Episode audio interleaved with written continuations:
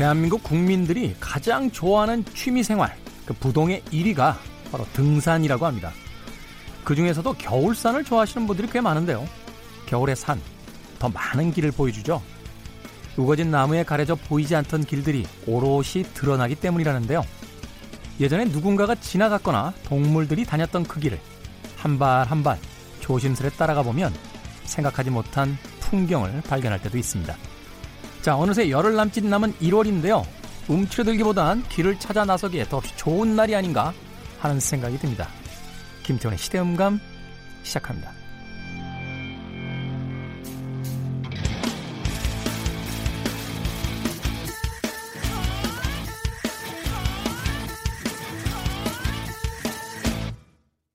대한민국의 부동의 취미생활 1위 등산. 네.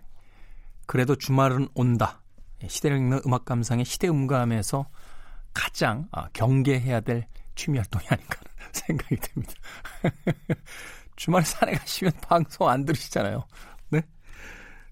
저녁 방송 들으시면 되니까 10시 5분에 하는. 저도 등산 굉장히 오래 다녔던 것 같아요. 최근에는 조금 바빠지고 어, 집이 조금 산에서 멀어진 바람에 아, 몇 년 동안 잘 가지 못했습니다만 어머니하고 같이 저 노원 쪽에 살 땐요 도봉산 북한산을 거의 일주일에 한 두 번씩은 갔던 것 같아요. 심지어는 그 산에 이렇게 완전히 빠져가지고 한 10여 년 동안은 암벽 타러 다녔습니다. 네, 락 클라임. 폼 나지 않습니까? 그 암벽에 탁 매달려가지고 아마 그 북한산 가보신 분들 아실 거예요. 이 백운대라는 데가 있는데요. 거의 되게 이렇게 가파르게 올라가거든요. 근데 이제 올라가다가 보면 그 오른쪽에 인수봉이 있습니다. 소위 이제 암벽 등반을 하는 락 클라이머들의 어떤 성지 같은 인수봉이 탁 고고히 서 있는데 거기 이제 매달려 있는 사람들이 있어요. 암벽 등반을 하는 거죠. 등산은 두 부류로 나눠집니다. 백운대에서 인수봉을 보는 사람과 인수봉에서 백운대를 보는 사람. 그래서 나는 언제 저기 한번 매달려 보나 하는 생각을 하다가 30대 초반에 결단을 내리고 네, 6주 동안 훈련 받은 뒤에 그 인수봉에 매달렸던 그런 기억이 있습니다. 결국은 그게 인생에서 가장 좋은 취미가 돼서 10년 넘는 시간 동안 암벽 등반을 참 다녔던 그런 기억이 있네요. 네. 이제는 못 가요. 네, 훈련을 잘 안 해서요. 이게 그 자일 파티라고 줄을 같이 묶는 사람들이 있는데요. 제 힘으로 못 올라가면 그 사람들이 저를 끌어 당겨줘야 됩니다. 그러니까 훈련을 하지 않고 같이 가면 민폐예요, 일종의. 몇 년 전부터는 암벽 등반은 안 하고 등산만 하는데 한국산이 돌산이 많다 보니까 그것도 최근에 이제 관절이 아파가지고요. 등산 가실 때 이렇게 그 스틱이라고 하는데 지팡이 가지고 가시잖아요. 그게 올라갈 때 쓰시는 분들이 많은데 원래 내려올 때 쓰는 거예요. 그게 관절에 이제 무리가 가지 말라고. 예. 여러분들도 다 아는 얘기를 저, 저 혼자 하는 것처럼 이렇게 하고 있군요. 등산 좋습니다. 아, 산에 가보면 가끔 그런 생각이 들 때가 있었어요. 어, 도심에서 한 시간만 들어가면요, 도시가 안 보입니다. 아, 이 서울에 있는 그 산들이 굉장히 깊은 산들이 많아서요. 산에 들어가면 도시가 안 보이고 산만 보여요. 예. 꼭대기에 가서 이렇게 내려다 봐도 저 끝에 사람들이 사는 모습들이 보일 때, 뭐 그렇게 대단한 인생이라고 그렇게 아둥바둥하며 살았나 네, 하는 생각을 산에서 했던 기억이 있습니다. 생각해 보니까 등산 다녀온 지가 오래돼서 요새 그렇게 아둥바둥 살고 있는 게 아닌가 하는 생각이 드는데 가기 전에 산에 한번 가봐야겠다 하는 생각 해보게 되네요. 자, 김태훈의 시대 음감 시대 이슈들 새로운 시선과 음악으로 풀어봅니다. 토요일과 일요일 오후 2시 5분, 밤 10시 5분 하루에 두 번 방송이 됩니다. 팟캐스트로는 언제 어디서든 함께 하실 수 있습니다. 자, 헤비메탈 하나 골라왔습니다. 레인보우, Man on the Silver Mountain.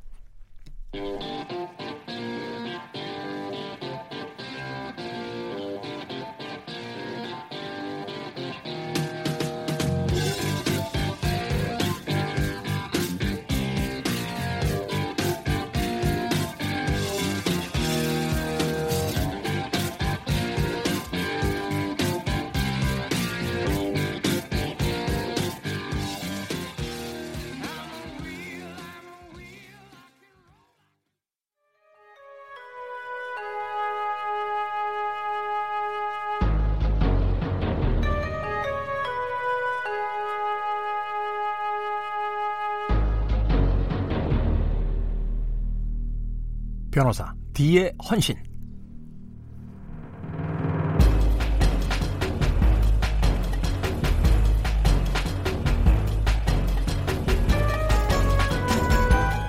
과거를 되돌아볼 수 없는 사람은 과거를 되풀이하는 운명을 가지고 있다. 미국의 철학자 조지 산타야나의 말입니다. 과거의 사건에서 찾는 오늘의 해답. 변호사 D의 헌신. 추리소설을 쓰는 변호사 도진기 변호사님 나오셨습니다. 안녕하세요. 안녕하세요. 도진기입니다. 네.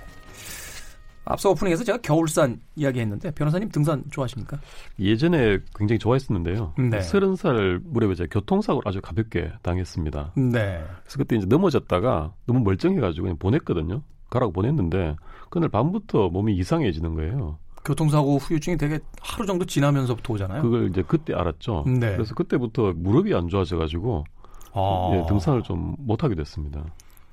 이게 사실은 그 저도 산 많이 다녔는데 저도 왼쪽 무릎이 안 좋아요. 그래서 그 보호대 이렇게 차고 다니는데 아. 너무 아파가지고 하루 병원에 갔더니 제가 최근에 변, 그 등산을 잘 하지 않는 이유도 그 중에 하나인데 의사 선생님이 관절이 많이 달았다고 왼쪽이 지금 거의 없으실 나이 아닌가요? 뭐 그렇기도 합니다. 그래서 제가 최근에 바다에 자주 가는데 그 바다에 계신 형님들이 그런 이야기 해요. 우리 나이 되면 이제 딱딱한 데서 뭐 하는 거 아니야. 그러면서 최소 모래라도 있는 곳에서 그렇죠. 바다처럼 빠져도 괜찮은 데서 라고 하셔서 그 이제 그런 나이가 됐구나 하면서 웃었었는데 아무튼 음 그래도 계절이 또 겨울이 되고 어, 겨울산 이야기가 나와서 그런지 몰라도 한 번쯤 또 어, 가볍게 가보고 싶다 하는 생각이 또 들기도 합니다. 우리 작가가 이런 질문을 써놨어요. 아마도 이 겨울에 그 방학이 있고 그래서 음, 이런 질문을 써놓은 것 같은데 만약에 변호사님께 아무것도 하지 않아도 되는 한 달의 시간을 누군가 주겠다라고 한다라면 어, 일단은 이제 집에서 허락을 받으셔야겠습니다. 야, 이 질문에도 질문만 받았는데 가슴이 울컥하네요, 저도. 뭘 하시겠습니까? 저는 좀 따뜻한 곳으로 가고 싶습니다. 음, 막 요즘 막 추우면 뼈가 시리고 너무 힘들어요. 그래서 동남아나 이렇게 좀 물가도 싸고 이런 네. 곳에 가서 좀 한 달 살기 이런 걸 해봤으면 싶은데 또 한 제 걸리는 점이 또 동남아에 또 남자 혼자 가면 네. 또 이상한 시선도 있고 하니까 그런 점은 있습니다. 그러니까요. 이게 저도 변호사님하고 지금 의견이 일치가 되는 게 저도 말라서 그런지 몰라도요. 여름에는 전 해외 안 가요. 한국이 제일 좋아요. 저 따뜻해서. 근데 겨울이 되면 약간 우울증 비슷하게 이 추위 때문에 예. 좀 따뜻한 곳에 가고 싶다라고 생각을 하게 되는데 언제부터 왜 남자 혼자 동남아를 가게 되면 그렇죠. 우리나라가 거의 섬처럼 돼버린 게 일본은 가기가 좀 난처한 상황이고 만만한 홍콩 같은 경우도 지금 소요 사태 때문에 민주화 지금 그 사태 때문에 갈 수가 어, 만만치가 않고 그렇죠. 중국 쪽은 우리보다 더 추울 것 같고 예. 남는 거 동남아인데 동남아도 못 가고 그러니까 뭐 유럽이나 미국을 가지 않는 이상은 어디 적당히 갈 데가 없는 그런 어떤 계절이 아닌가 하는 생각이 들었습니다. 자 김태훈의 시대음감 어, 겨울을 싫어하는 변호사 D와 함께 오늘 사건들을 만나보겠습니다. 아, 첫 번째로 소개해 주실 사건 어떤 사건입니까? 예, 오늘은 그 최초의 여성 판사 황윤석 씨 이야기를 좀 해볼까 합니다. 최초의 여성 판사. 몇 년도에 최초 여성 판사가 어. 임용 기준으로 보면요. 1954년입니다. 아, 그래도 꽤 이르네요. 예. 빠르네요. 생각보다는. 이번 쪽은 좀 빨리 여성 음, 네. 판사가 진출했, 진출했습니다. 이 네. 황윤석 씨가 23살 때 이 3회 고등고시 사법과에 합격을 하는데 이게 예전에 그 사법시험의 전신이죠. 그렇죠. 23살에. 예. 그리고 바로 이제 2년 뒤에 서울지법 판사로 임명이 됩니다. 이분이 네. 그 황희돈 씨라는 저명한 사학자의 따님이신데 그 아버지의 권유로 법을 전공해서 52년도에 서울대 법대를 졸업을 하면서 그해 고시에 합격해서 판사가 된 거죠. 천재 인지까지는 모르겠습니다만 수제네요. 또 당시에는 여성들이 그 학교를 가는 것도 사실은 쉽지 않은 어떤 시대였는데 예. 23살에 사법 시험에 합격을 해서 25살에 판사가 됐다. 그렇죠. 오. 여성 최초였고 그러다 보니까 뉴스가 굉장히 쫓아다녔습니다. 이 황윤석 씨를. 네.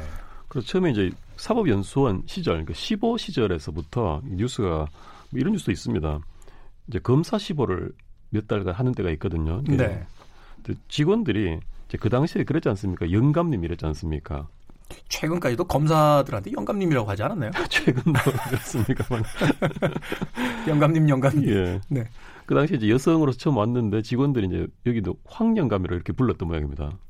황영감이라고. 예, 스물 네. 서너 된 여성분한테. 네. 그러니까 이제 이 황윤석 씨가 부끄러하면서 아, 미스 황으로 불러주세요라고 이렇게 했는데 이게 또 기사가 나고 신문에 사진도 실리고 최근 정석은 네. 좀 다르긴 한데 그 당시엔 그냥 여성들 미혼들을 미스라고 불렀으니까요. 그렇죠. 네. 네. 이 기사가 실리면서 전국에서 러브레터가 쇄도할 정도였다고 합니다. 어, 스타셨군요 법조계. 그렇죠.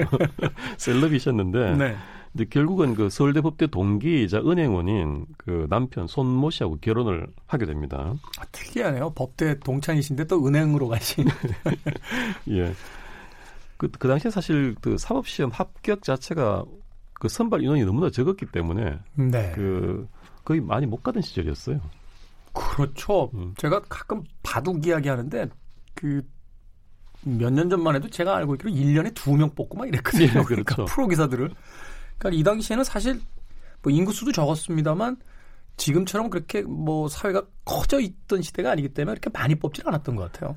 수 10명, 20명 이렇게 뽑았을 겁니다. 1년에요? 예. 전국에서 그 사법고시에 매달리는 그 수많은 사람들 사이에서 대단하네요. 예. 네.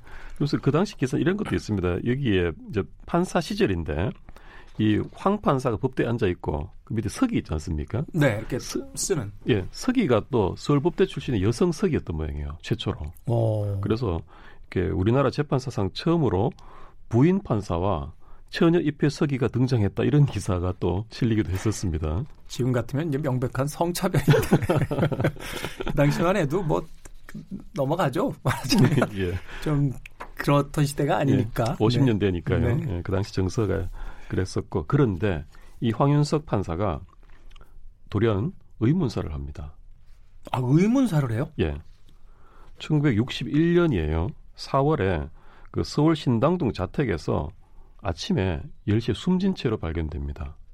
아니 30이 조금 넘은 정도의 나이인 것 같은데 그 정도면? 당시 32살이었습니다. 어, 집에서 자택에서. 예. 근데 이 황 판사 부부가 같은 방에서 이제 잤는데 아침에 둘 다 이렇게 의식을 잃고 엎어져 있는 상태로 발견된 거예요. 남편도 같이. 예. 근데 황 판사는 이미 숨진 뒤였고요. 네. 남편은 병원으로 후송이 됐는데 좀 응급실에서 이렇게 비몽사몽인 상태였죠. 그래서 이 당시에 그 뉴스 신문이 난리가 났었습니다. 어, 그렇겠네요. 그 생전에도 그렇게 법조계 스타였는데 갑자기 집에서 일종의 의문사처럼 이렇게 사망이 하게 되면. 예. 근데 이게 사건의 진상이 안 밝혀지다 보니까 처음에는 뭐 자살했다는 기사가 났다가 극단적 선택을 했다는 기사가 났다가 그다음에 또 독살됐을 수도 있다. 몸에서 뭐 감기약 같은 걸 먹었다는 게 나왔어요. 네. 그런 얘기도 나왔고 그래서 결국 경찰은 처음에 이제 황 판사 부부가 동반 자살을 동반적으로 극단적인 선택을 시도를 했다가 황 판사만 숨진 것이 아닌가 이렇게 실체를 파악을 했었고요. 일단은 그렇게 의심해 볼 수밖에 없는 게 자, 부부들이 그때 자던 부부 침실에서 두 명이 다 그렇게 사, 사건을 그 사고를 당하게 된다라면 제일 먼저 해볼 수 있는 추론이 그런 거 아닌가요? 그렇죠. 여기에서 그 황 판사의 시아버지, 그 남편의 아버지가 먼저 이렇게 그 반대를 하고 나왔습니다. 이 며느리가 독감이 심해서 약을 먹고 자다가 급사를 한 사고사다. 자살이 아니다. 그러면 그 남편은 왜? 남편도 이제 그 다음날 낮에 깨어났습니다. 깨어나서는 동반 자살하려던 게 아니었다라고 부인을 했어요. 자기도 그냥 감기약 먹고 잤는데 이렇게 됐다라는 얘기를 한 겁니다. 아내랑 같은 감기약을 먹었을 뿐이다. 예. 그런데 검찰은 이것을 살인으로 봤습니다. 살인으로 봤다. 예, 근거가 이제 증거가 명확히 있었던 것은 아닌데요. 첫째, 아무리 봐도 자살할 이유가 없어 보인다는 거예요.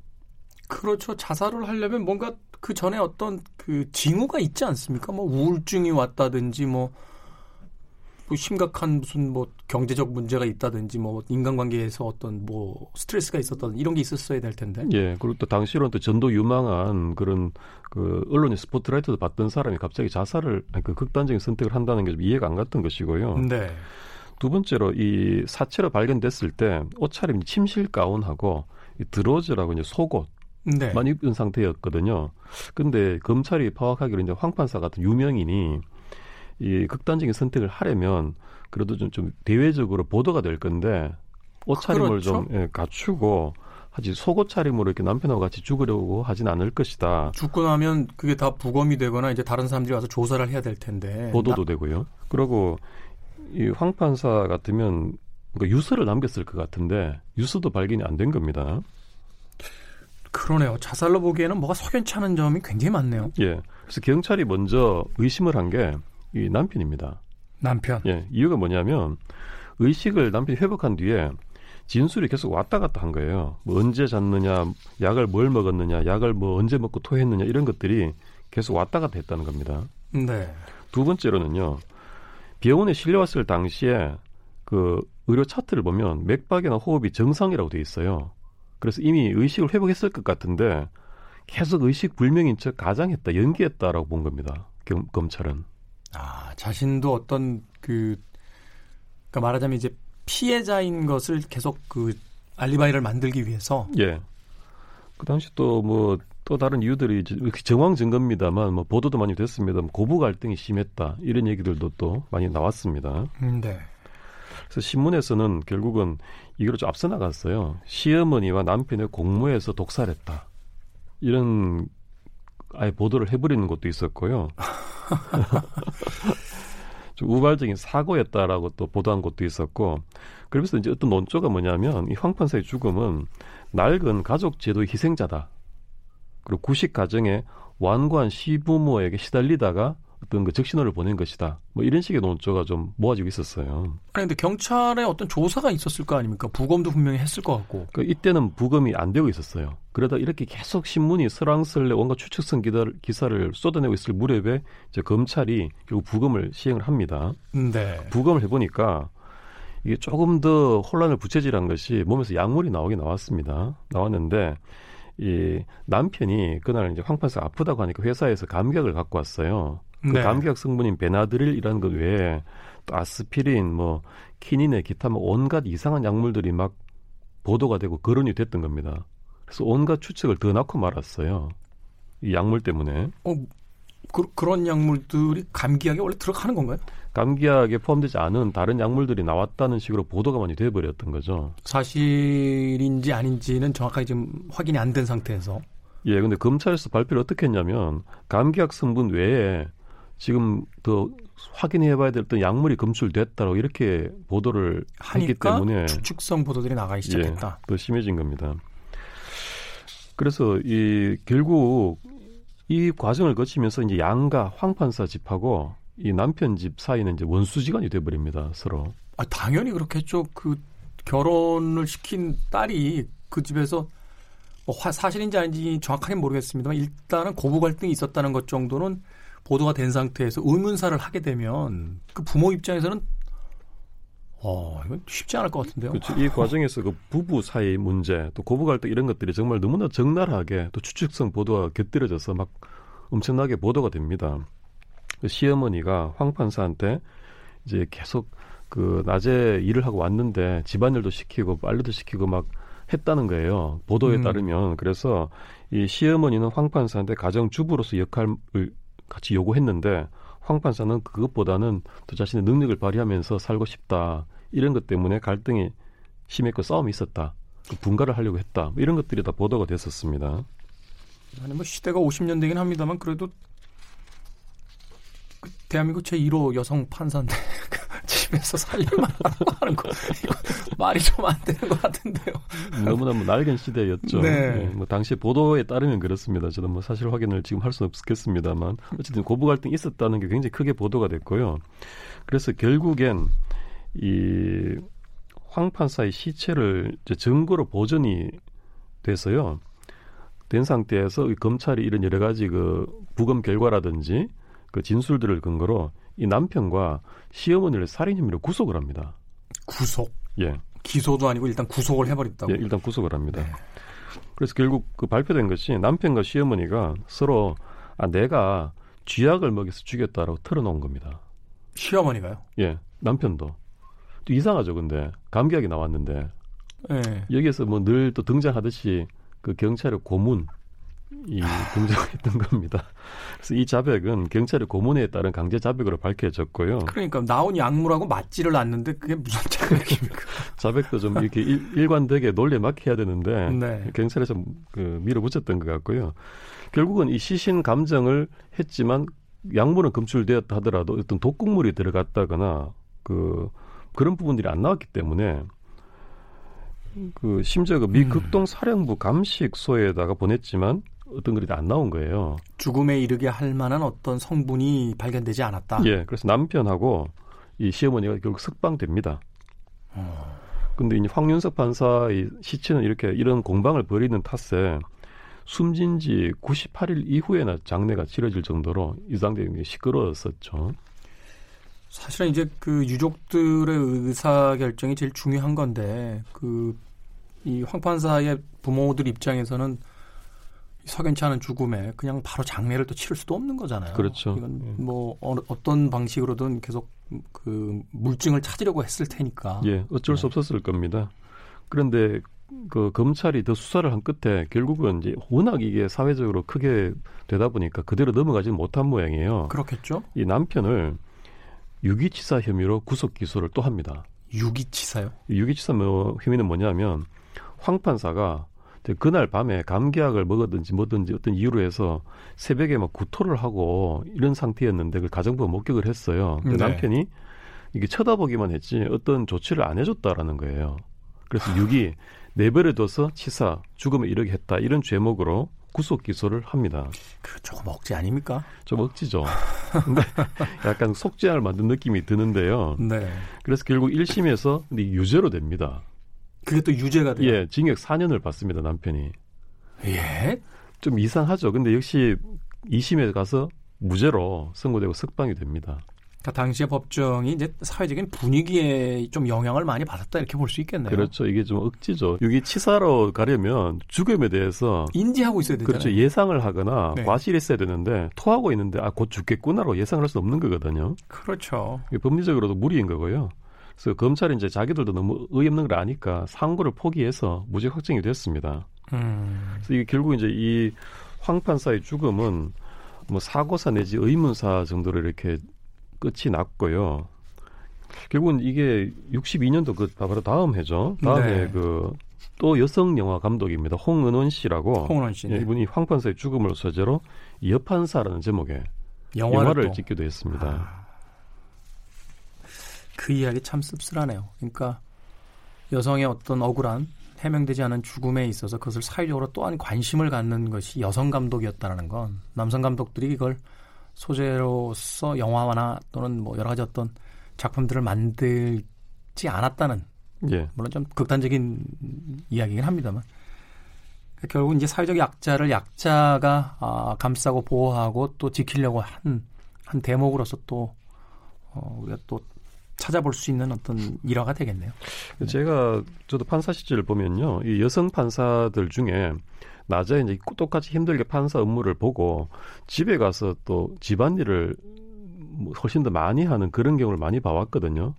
요새도 그렇죠. 요즘도 조금 그런 경향이 있는 걸 봐서 예전에 이 황판사 시절은 뭐 더 했을 것 같긴 합니다. 야, 이 당시에 시어머니 개념은 지금 시어머니 정도의 개념이 아닐 것 같은데요. 그래서 뭐 여기 어쨌든 저는 사실관계는 모르겠습니다만 당시 보도에 따르면 이런 그 고부 갈등이 보도가 되고 있어서 예. 음. 그런 곳에서 이유를 찾는 시선도 있었던 것 같습니다. 남편이 더 나빠요. 그런 거 남편들이 다 막아줘야죠. 그렇죠. 네, 대한민국 최초의 여성 판사 황윤석.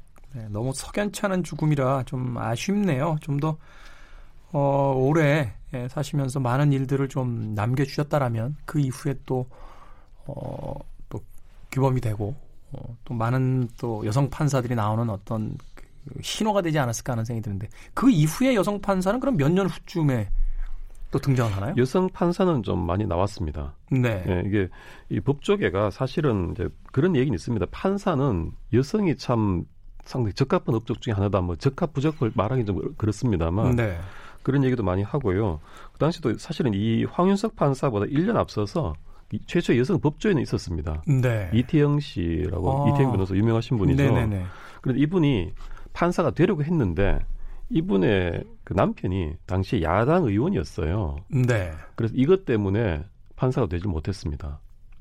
그래서 1호 판사가 이 황윤석 씨한테로 타이틀이 가게 된 겁니다. 전혀 다른 두 사건이긴 합니다만 남자들은 별로 도움이 안 되는 거예요. 여기서 드러납니다. 그런 부분들이. 참. 아, 아쉽습니다. 안타깝고. 어, 최근에 여성 법관들 어, 얼마나 됩니까? 비율이? 최근에는 판사는 그 신규 임용 기준으로 따지면요 절반을 넘었습니다. 아, 여성 들의 퍼센테이지가 남성보다 더 많다고요? 예. 판사로? 사법시험 오. 합격자가 지금 한 40% 가까이 되는데요. 네. 그중 여성 법관은 비율이 훨씬 높은 거죠. 네. 어, 그렇군요. 예, 특히 이제 법 그 사법부 쪽에 여성의 진출이 아주 활발하고 상대적으로 이제 검찰 쪽은 조금 덜합니다. 음, 어찌됐건 아직까지는 완벽하게 어, 우리가 여성 법조인들이 이제 동수다라고 이야기를 할 수는 없겠습니다만 전 시대에 비해서 좀 의미 있는 그 퍼센테이지들이 나오고 있다라는 예. 것에 대해서는 좀 어, 이해해 볼 수 있겠네요. 최근에 검찰과 뭐 법무부 간의 어떤 충돌들이 있는데 내부에서 검찰의 어떤 자성이라든지 혹은 변화에 대한 이야기를 하고 있는 어, 검사들이 거의 대부분 여성이라는 걸 한 번쯤 생각해 볼 필요도 있을 것 같습니다. 자, 한국 최초의 성판사 황윤석의 않은 죽음에 대해서 변호사 디에헌 신 도진기 변호사님과 이야기 나눠봤습니다. 음악 한 곡 듣고 와서 어, 다음 사건 만나보겠습니다. Destiny's Child입니다. Independent Woman.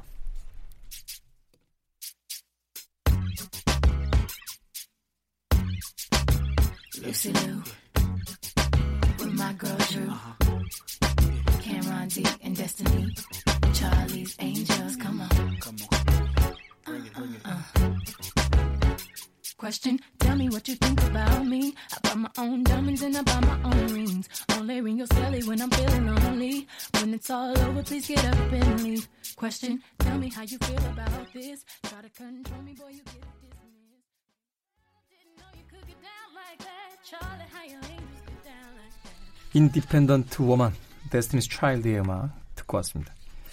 이제 이런 노래의 제목이 없는 시대를 살아야죠. 어, 뭐 독립적인 여성, 뭐 이런 표현이 등장한다는 것 자체가 어, 여성들의 어떤 수동성을 계속 강요했던 그런 시대가 아니었나 하는 생각도 해보게 됩니다. 자, 변호사 디에 헌신 도진기 변호사님과 함께 음, 과거의 사건들을 통해서 오늘의 우리를 어, 다시 생각해보는 시간 가져보고 있습니다. 이번에 어떤 사건입니까? 이번엔 그 홍승만이라는 무기수의 귀유 사건에 대해서 말씀드려 볼까 합니다. 귀휴. 예. 이게 그 지금도 있나요? 이게 저 어, 감옥 생활을 하다가 일종의 휴가를 좀 주는 거죠? 예, 바로 휴가입니다. 휴가. 어. 그 어느 정도 형기를 채우고 모범수인 경우에 네. 그 귀유 어떤 또 가족의 어떤 그 그혼 뭐 관혼 상제 이런 중대사가 있으면 경조사가 있을 때. 예. 그때 한 3박 4박 정도 이렇게 휴가를 내보내 주는 그런 제도거든요. 네. 그 내부적으로 심사를 해서 이렇게 보냅니다. 어. 이게 그 우리나라뿐 아니라 이제 전 세계적으로 있는 제도예요. 그걸 염두에 뒀는지 모르겠습니다만 그 몇 년 전 영화 중에 만추에 리메이크 했을 때 예전에 그게 이제 우리나라 배경이었는데 그 리메이크 버전은 미국 배경이었잖아요. 시애틀이었죠. 네, 시애틀. 거기 예. 거기서 보면 그 탕웨이가 당연히. 남편을 살해하고 그 감옥에 있다가 자기 어머니의 상을 당합니다. 네. 그래서 이 귀휴를 얻어가지고 한 사흘 정도 이렇게 귀휴 얻어 나오는데 그 사흘 동안에 현빈을 만나서 네. 로맨스가 벌어지죠. 그게 바로 귀휴입니다. 그렇죠. 과거에는 이제 그 흑백 영화 시절에 이제 우리나라를 배경으로 했던 영화였는데 그게 이제 몇 번의 리메이크해서 결국은 시애틀까지 가게 되더라고요. 외국에도 저런 제도가 있구나 뭐 이런 생각을 했던 기억이 있는데 네. 이 귀휴 사건 음, 어떤 사건입니까? 무기수에서 귀휴. 이거 사실은 조금 위험한 거 아닌가요? 그렇죠. 기결수도 아- 그 아니 저 뭐라고 할까요? 어떤 기간이 정해져 있는 죄수도 아니고 무기수인데. 예. 무기수들이 오히려 귀휴 이런 거를 굉장히 좀 간절히 바라고 있습니다. 음, 네. 평생을 이제 감옥에서 원래는 있어야 되는 거기 때문에 그렇죠. 예, 근데 홍승만이라고 이제 휴- 상당 흉악범이에요. 음, 무형을 받게 된 것부터가 그렇겠죠? 예, 네. 살인이요, 살인. 살인을 했거든요. 네. 95년도 일인데요. 경기도 하남시의 한 40대 여성이 집에서 잔인하게 살해를 당합니다. 아, 그 손발을 결박 당하고 거기서 이렇게 살해를 당하고 심지어 그 사체에 불도 지르고 사체를 훼손까지 했고요. 증거를 없애려고. 예. 그리고 그 안에 있던 귀금속 이런 걸 훔쳐서 유흥비로 탕진도 하고 여기에서 잡힌 사람이 20대였던 홍승만이었거든요. 홍승만. 예. 근데 이 사실 이 숨진 40대 여성하고는 내연 관계였어요. 음, 홍승만한테 이 당신 이렇게 왜 이렇게 내연 관계 여성을 죽였어라고 하니까 홍승만의 말로는 그렇습니다. 이 여성이 자신을 유혹해서 성관계를 하고 무리하게 동거를 요구를 했고 그 동거해주지 않으면 동네 소문을 내겠다고 위협을 했기 때문에 욱해서 죽였다 이렇게 얘기를 했어요. 잘 납득이 않기는 않습니다. 네. 대개 이런 경우에 변명이 그렇듯이 잘 납득은 안 갑니다. 네. 그런데 본인의 주장이었고요. 어쨌든 이게 뭐 그렇게 주장이 사실이라고 하더라도 뭐 이거는 살인의 이유는 전혀 되질 못하겠죠. 그렇죠. 그리고 홍승만은 어, 뭐 이런 범죄로 무기징역형을 받고 확정이 됩니다. 네. 기결수가 돼서 살아가는 거죠. 예. 근데 이 홍승만이 이렇게 감옥살이를 시작한 이후부터 아주 변신을 합니다. 음, 철저한 모범수로 지냅니다. 규칙을 지키면서. 예. 그 19년 동안인데요.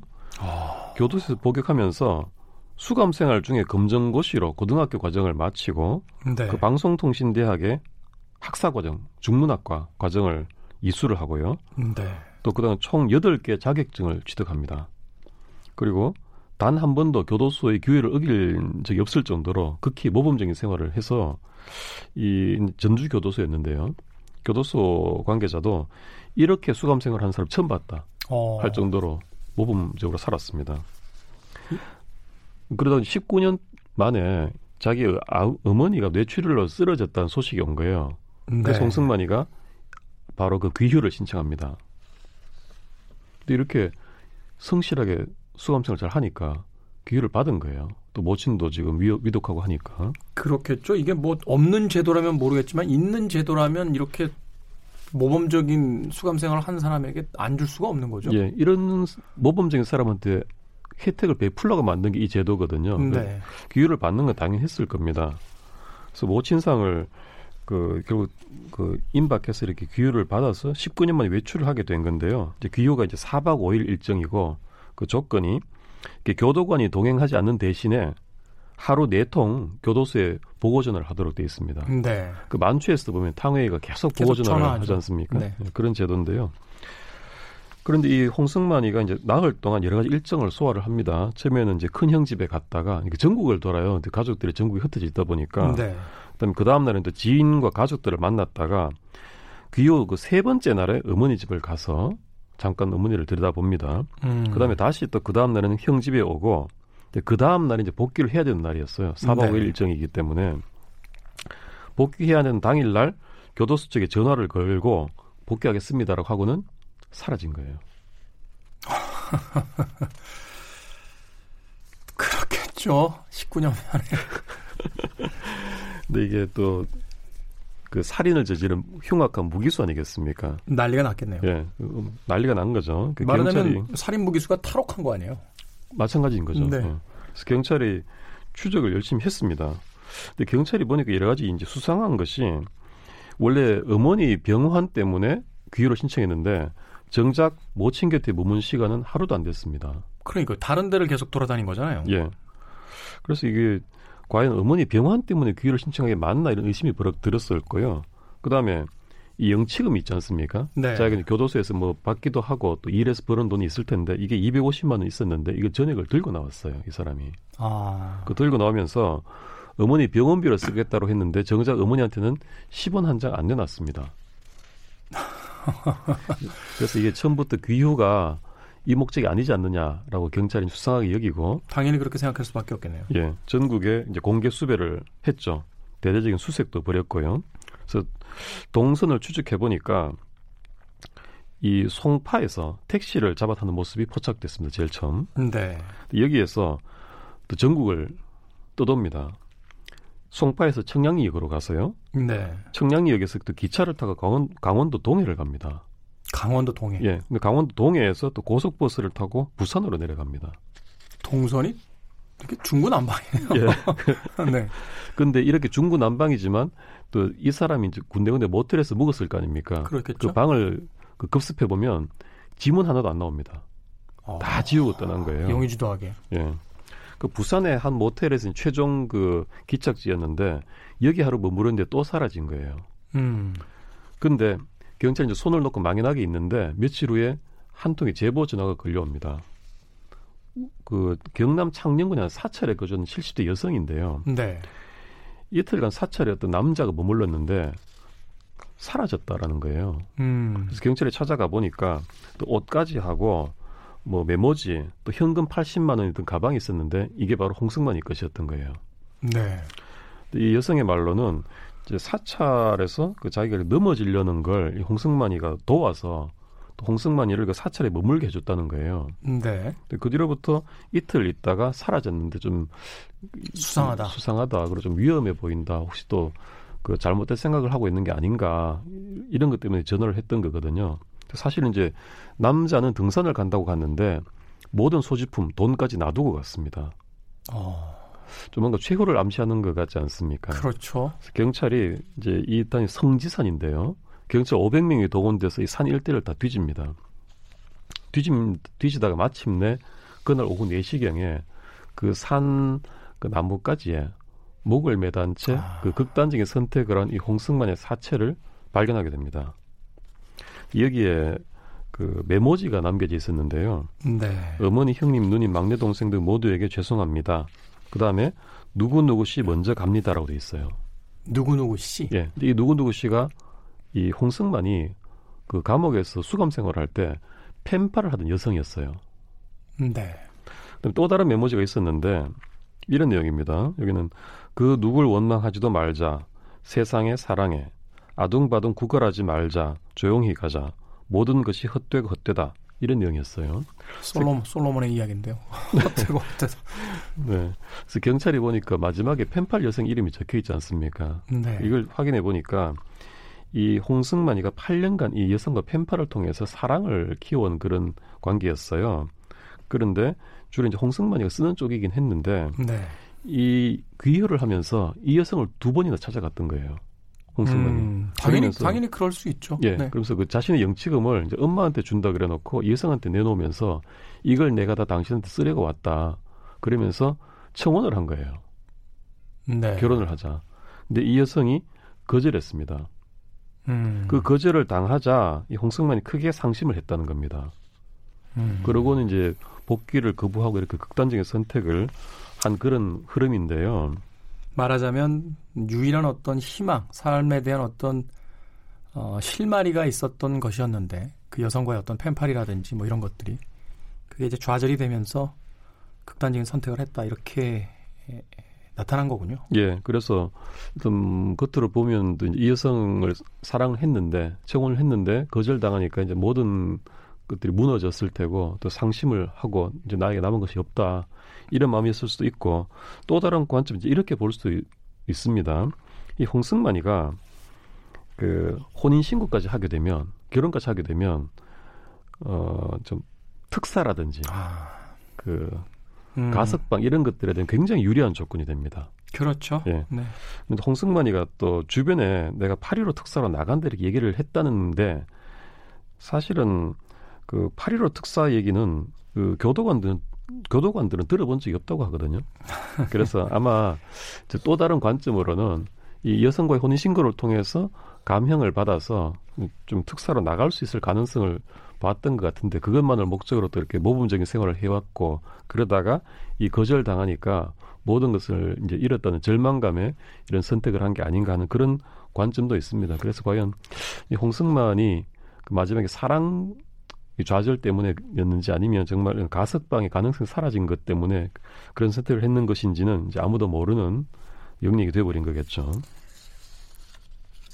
경험적으로 또 똑같은 건 아닙니다만 예전에 군대에 있을 때 생각해 보면 휴가 마지막 날 힘들어요. 더군다나 그게 무기수였다라면 아마 마지막 희망이 사라진 자리에서 음, 이제 영원히 저 담장 바깥으로 나갈 수, 나올 수 없겠구나 라는 어떤 좌절감이 또 있지 않았을까 하는 생각이 듭니다.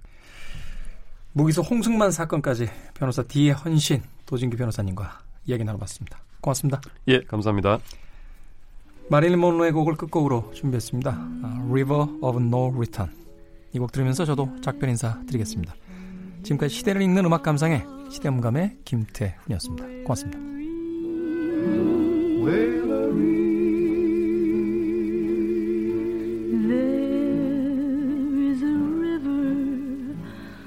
call the room.